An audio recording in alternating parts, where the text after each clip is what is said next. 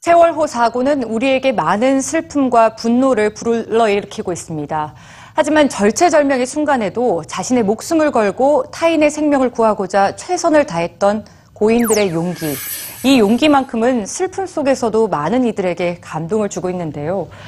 이들의 희생이 헛되지 않도록 남겨진 우리가 꼭 기억해야 될 것이 있습니다. 오늘 뉴스지에서 만나보시죠. 침몰하는 배 안에서 6살짜리 오빠는 자신의 구명조끼를 벗어 여동생에게 입혀주었습니다. 그 행동이 어떤 의미인지 아이는 알고 있었을까요?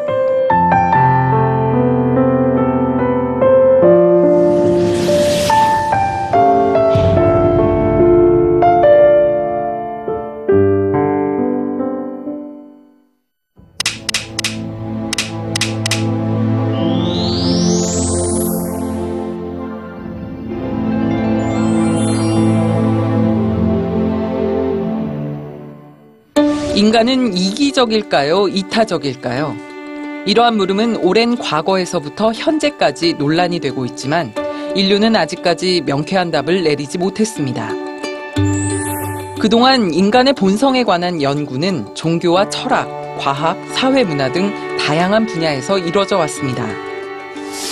1859년 찰스 다윈은 인간은 적자 생존과 약육강식을 통해 종을 유지해 왔다고 주장했고 영국의 진화 생물학자인 리처드 도킨스는 인간이 이타적인 이유조차 자기 유전자를 다음 세대로 잇게 하기 위한 이기적인 본능이라고 주장했습니다. 그렇지만 우리는 급박한 위기의 순간에서 사람들이 생면부지의 타인을 돕는 행위를 봐왔는데요. 그렇다면 이런 행동의 이유는 어떻게 설명할 수 있을까요?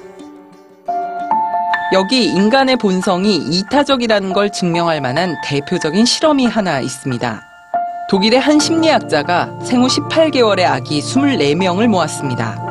그는 아기들의 눈앞에서 빨래집게로 수건을 널거나 책을 책꽂이에 꽂는 행동을 반복적으로 보여줬는데요. 일부러 빨래집게나 책들을 떨어뜨리자 대부분의 아기들이 불과 수초 내에 그에게 도움을 주려고 했습니다.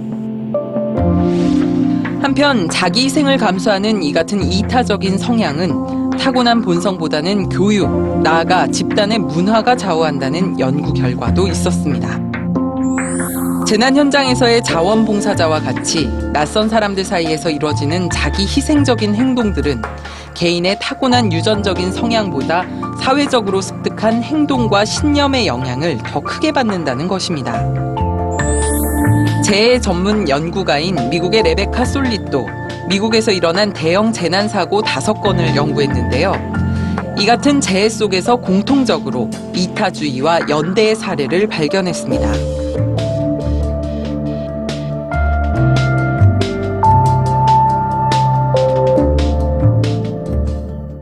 갑자기 일어난 대재난에서 일반인들을 중심으로 즉흥적으로 형성된 공동체가 오히려 더 신속하고 적절하게 대응했었던 것입니다. 이번 세월호 사고에서도 타인의 목숨을 구하기 위한 일반인들의 희생은 이 참혹한 상황 속에서도 많은 이들에게 감동을 주었습니다.